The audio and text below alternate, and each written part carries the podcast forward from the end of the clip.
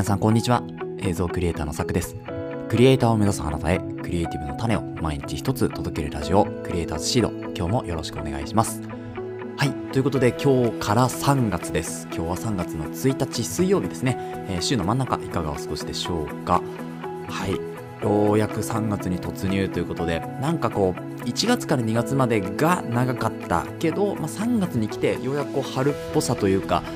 うん、なんかそういうのを感じたり、あとはなんか、なんでしょうね、こう3月ってこう切り替えの結構時期、まあ卒業式とかね、そういう式典もあったりするからなのか、まあ少しこう切り替わっているような月になっていますよね。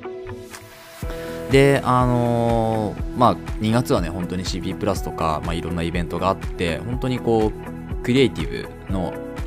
いろいろ知れた月になったわけですけど、まあ、今月からですねいよいよこう本格的に、まあ、私の方も、えー指導をしていくというところでまあいろいろこうインスタグラムのね、えーアカウントをまたちょっと再設計したりとか、えーお仕事募集のね、えー張り紙というか告知をしたりとかっていう形でちょっとずつね前に進んでおります。はい、えーそんな感じでですねちょっと余談はさておき今日の本題に参りましょう。今日の本題何かっていうとですね今日はまた AI のお話というか、まあ、AI を使ったお話ですね。はい。映像と AI をちょっと掛け合わせてみ、えーました、えーチャット GPT にですね映像制作会社に入社して3年目までに身につけておきたいスキル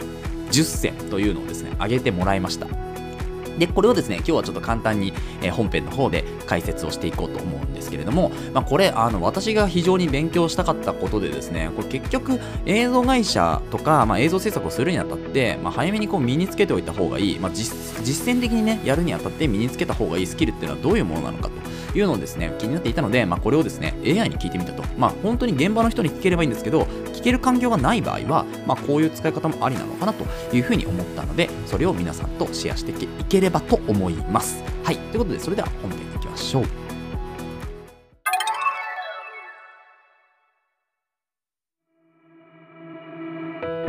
はい。ということで本編になります。えー今日はですね、映像 ×AI ということで、チャット GPT に聞いた映像制作会社に入社して3年目までに身につけておいた方がいいスキル10選ということで、ちょっと長めのタイトルになりましたけれども、まあこういうのを、まあ YouTube とかでよくあるんですけど、ポッドキャストでほとんどないなというふうに思うんですよね。まあ別にそれを聞く人が多分いないからなんだと思うんですけど、私は結構隙間時間でこういう勉強をしたいなというふうに思うんですよね。結局 YouTube だとやっぱりこう、画面で視覚が奪われてしまうのでそれでは何にもできないんですけどあこういうこと知っておけばいいのね知っておけばいいのねってその知っておけばいいことっていうのを耳から得たいっていう人なんですよね。なのでちょっとそこの需要を AI に満たしてもらったというところで、え今日はお伝えしていきます。まずですねスキル10個をバーッと羅列していこうと思います。その後ですねちょっと軽く、えーそのスキルというかについての、お話っていうのをちょっと挟んでいきます。でこのいと一個一個のスキルっていうのを、まあ、掘り下げるのもやっていきたいんですけどそれは結構多分一本一本かなりの尺になると思うので、えっとそれをまたまとめて、えーっとコンテンツ作ってですね投稿したいかなというふうに思うので、えーぜひそちらも、えー聞いていただければと思います。まずは今日の、えー覚えておいた方がいいスキル10選ですね。1つ目ビデオカメラの操作技術ですね。2つ目映像編集ソフトの使い方。3つ目カメラマンのアシスタント。4つ目プロジェクト管理。5つ目ストーリーテリング能力。6つ目コミュニケーション能力。7つ目グラフィックデザイン。8つ目サウンドデザイン9つ目ソーシャルメディアマーケティング10個目プレゼンテーションスキルというところで、まあ、これが、えー、と3年目までに身につけておいた方がいいスキル10選っていうのを AI に上げてもらったものですね。まあ、最後の後半のね、あのまあサウンドデザイン以降ですね、SNS とか、まあ、プレゼンテーションスキルとかっていうのは、まあ、今風なんじゃないかとは思うんですけども、まあ、マーケティングですよね、要はね。うん、なんですけど、まあ、そういうのもですね、映像制作会社に、え入社して3年目までに身につけておいた方がいいんじゃないかというところですね。結構これ、3年目まで果たして身につくのかっていうところありますけど、まあ、一個一個ね、ちょっと掘り下げていきましょう。まずですね、まあ、1番目のビデオカメラの操作技術っていうところですけど、映像制作会社ではビデオカメラを使っての撮影が必須ですと。ビデオカメラの操作に慣れて、正確かつスムーズな撮影ができるようになる必要がありますというふうに言われています。まあ、これぐらいの尺ですね、えー今回に関しては。で、これをもっと掘り下げるっていうのは別のコンテンツで作っていきます。はい。そして2つ目、映像編集ソフトの使い方ですね。編集ソフトの基本的な使い方を理解して、クリップのカット、トリム、オーディオの追加、ビデオエフェクトの適用、色補正、色補正ですね、など編集作業を行えるようになる必要がありますと。まあ、これは、まあ、うん、この2つはもう当然ですよね。ビデオカメラ使えなくて、えー、編集ソフトも使えないってなると、やっぱお仕事できませんから、まあ、それを3年目までになんとか身につけるというところですね。で、えっと、3番目、カメラマンのアシスタントですね。撮影現場でのカメ撮影アシスタントとして、カメラや照明機材のセッティング、背景の構築、撮影時のスケジュール調整など、プロダクション全体の流れを理解してカメラマンのサポートをすることが求められますと。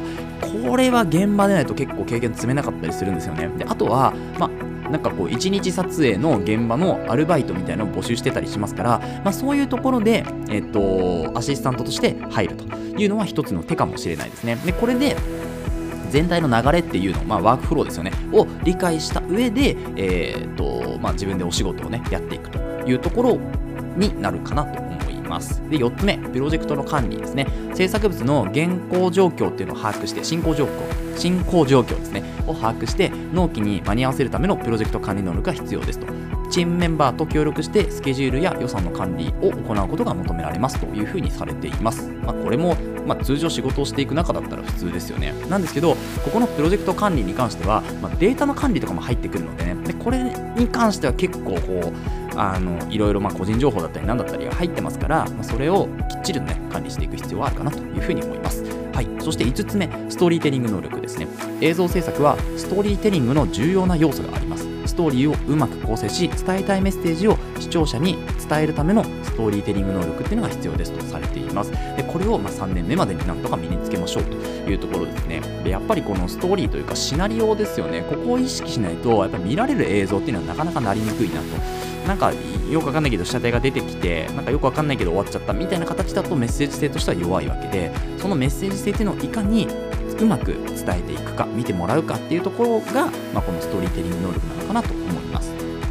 え、続いて6つ目、コミュニケーション能力ですね。クライアントとコミュニケーション能力が求められますと。クライアントの要望やニーズを正確に把握して、それを具体化、具現化するための提案や説明をすることが必要ですとされています。まあ、これは一般的ですよね。どの仕事にも必要かなと思います。7つ目、グラフィックデザインですね。テキストやグラフィックを含めた映像制作においてはデザイン能力が求められますと。フォントの選択、レイアウト、カラーパレットなど映像制作においてデザインを考慮する能力が必要ですとされています。で、これはですね、多分大きい会社とか、まあ、チームで動いてるところだったら、まあ、グラフィックエディターみたいなのがいらっしゃると思うので、まあ、その方にこう投げて、えー、自分は映像を撮るみたいなところもできると思うんですけど、これ一人でやるってなると結構大変なんですよね。で、私もグラフィック作ってたのであれなんですけど、結構大変なんですよ。うん。だから、まあ、あのコロソとかね、あとは、えっ、ー、と、なんだっけ、えー、ユーデミとかで、まあ、その、AE のアフターエフェクツのね、こう講座とかを見て、まあ、勉強したりとかってしてましたけど、そう、なかなかね、これ一人でやるの結構大変なので、まあ、ここのスキルは、まあ、3年間ですね、やっぱりね、いや、みっちりやっていく必要があるのかなと思います。そして8つ目、サウンドデザインですね。音響効果や音楽の選択、編集、ミキシングなど、サウンドデザインのスキルが必要ですと。映像と音響が調和していることが重要でありサウンドデザインのスキルがあればより高品質な映像制作が可能になりますこれはですね来年やっていきたいかなと思います。はい、今年はね、本当にあの映像で仕事を取るっていうところがまず一つになるので、サウンドデザインに関しては、まあ、音楽のこう編集というか、こういうね、BGM だったり、なんだったりそのボリューム調整とか、あとはリバーブ効かせたりとかっていうのはできるんですけど、うん、それ以上はやっぱりできないので、そこに関してはちょっと来年勉強していきたいかなと思います。はい。そして9つ目ですね、ソーシャルメディアマーケティング、SNS マーケティングですね。で、この、えっと、映像制作会社では、クライアントのニーズに合わせて、ソーシャルメディア上でのコンテンツ配信やマーケティングの提案が求められることがあります。ソーシャルメディアマーケティングのスキルを身につけることで、クライアントとのコミュニケーションやコンテンツ制作に役立ちます。まあ、これは本当に今時のものでしょうね。えー、今じゃなかったらこういうのはいらないかなと思うんですけれど、まあ、あのやっぱり YouTube とか、それか TikTok、えー、ショートですよね、ショート動画に関してのやっぱり需要というのが増えてきている中で、こういったところにも、えー、ニーズを対応できる、えー、制作、映像制作っていうのが求められるのかなと思うんですよね。うんなので、まあ、ここのスキルもまあまあそこそこに身につけていきたいかなと思います。はい。結局ね、ここじゃない気がするんですよね。はい。ここが本質ではない気がするので、まあ、あの、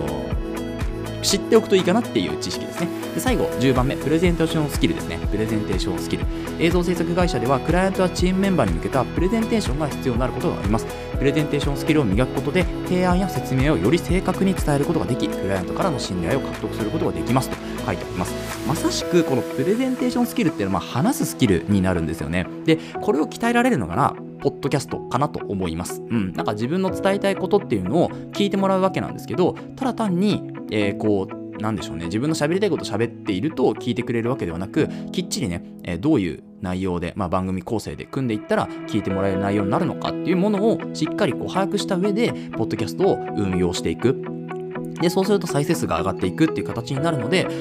ってなると、まあ、結構聞かれる内容にはなってきてるのかなと思います。で、私の方も、まあ、これ撮ったのが300本、330近くになるんですけど、それでようやくこれぐらいの、こう、なんとか人に聞いてもらうようなお話のスキルみたいなのが身についたので、これはね、結構、ポッドキャストで鍛えられるのかなと思うので、皆さんぜひ、ポッドキャスト、えー、やっていただけるといいんじゃないかなというふうに思います。はい。ということで、以上が今回ですね、映像 ×AI ということで、チャット GPT に聞いた映像制作会社に入社して3年目までに身につけておきおいた方がいいスキル10選というお話をしておきました。この映像じゃないや、AI× なんちゃらの、えー、身につけておいた方がいいスキル編っていうのは結構ちょっとやっていきたいかなと。まあなんかフォトグラファーとかも結構興味あるので、そういうのやっていきたいかなと思うので、まあ興味があれば聞いてくださればとます。はい。ということで、この放送では、クリエイターとしての考え方やテクノロジーやガジェットの情報、作業効率上げるコツ、サイト、ツールなんかを中心に紹介をしております。リスナーさんと一緒に一流のクリエイターを目指していくラジオを作ってますので、応援いただける方は、ぜひフォローの方をお願いします。また、ラジオや感想、ラジオの感想や質問は Google フォームからお待ちしておりますので、どしどし送ってください。えー、Twitter や Instagram もやっていますので、ぜひ遊びに来てください。それではまた明日お会いしましょう。ご清聴ありがとうございました。